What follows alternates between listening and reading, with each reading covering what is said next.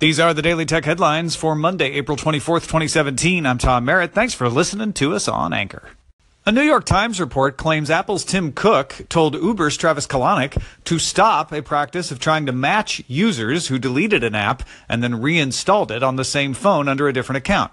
Uber says the practice is meant to combat fraud. Supposedly, drivers in China had been registering multiple Uber accounts on stolen phones in order to inflate the number of rider requests and raise prices. Will Strafach, president of Sudo Security Group, told TechCrunch it appears Uber was using the device serial number in a way that violated Apple's rules. Uber told TechCrunch it does use a form of fingerprinting that complies with Apple's rules in order to combat fraud. KGI analyst Ming Chi Kuo has weighed in on the upcoming new iPhones. As several others have reported, Kuo expects two minor upgrades to the iPhone 7 and 7 Plus and a significant upgraded model with an OLED screen. Kuo says this OLED model will not enter production until October or November due to manufacturing issues with that screen, plus changes to sensors and the A11 chip being manufactured on a 10 nanometer process. Kuo did not mention the fingerprint sensor. The Wall Street Journal has sources that say Amazon has created a team to investigate how autonomous cars could be used to expand retail and logistics. For instance, whether and how much driverless trucks could lower shipping costs. Netflix announced it plans to raise 1 billion euros in order to fund original content. The company indicated in its latest earnings call that it would use a debt offering to raise money for original content, but had not stated at that time how much.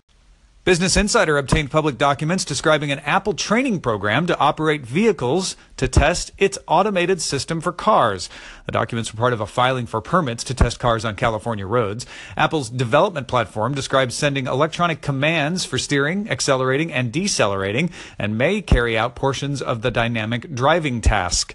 The cars use Logitech steering wheel and pedals. Apple applied for a permit for six drivers to drive three Lexus RX 450h SUVs. South Korean presidential candidate Moon Jae-in has launched two free StarCraft maps on his campaign blog. Kotaku says the maps are existing ones with the modification of piles of minerals that spell out the candidate's name. A report from Penguin Intelligence found 45% of WeChat users pay for things in physical stores using the app's wallet features because they don't carry cash. Supermarkets and convenience stores are the top places for using WeChat Pay. Online shopping is second. Restaurants third. More than 60% spend more than 500 RMB a month using WeChat Pay. Dish subsidiary Sling Media, the company that makes Sling TV and the Sling Box, has announced Sling Studio, a $999 product for streaming live video to Facebook or YouTube. An iPad app lets you record, edit, and monitor feeds from four HD video inputs at a time, although the box itself can take up to 10 inputs, including smartphones. A battery costs $149, and a USB-C expander with Ethernet and drive support costs $49. Another accessory called Camera Link turns any HDMI camera into a wireless camera. Sling Studio and its accessories will go on sale in May. The Larry Page backed company Kitty Hawk has published a video of its prototype aircraft. The all electric ultralight is designed to operate over water and does not require a pilot's license. People can pay $100 for a three year membership in Kitty Hawk and get priority placement on a wait list to access a flight simulator and company events and gear and a $2,000 discount off the eventual retail price.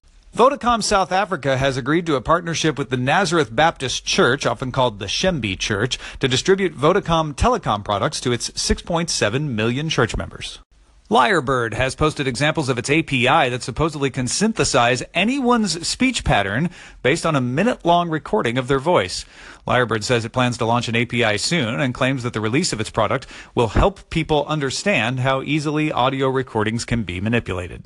Hey, Tom Merritt. This is Seth Goldstein from Philadelphia. Loving the Anchor recording as well as all the other shows you do. I am a Tom Merritt addict in, in the best way possible. Um, to keep up the good work, and I enjoy all your shows. So, signing off from Philadelphia. Keep up the good work. Bye bye. That's very nice of you to say, Seth. And don't forget, folks, you can call in the station too. We'll play some calls from time to time. Daily Tech Headlines is only supported by you. Thanks to everybody who supports the show at patreon.com slash DTNS. We'll talk to you next time.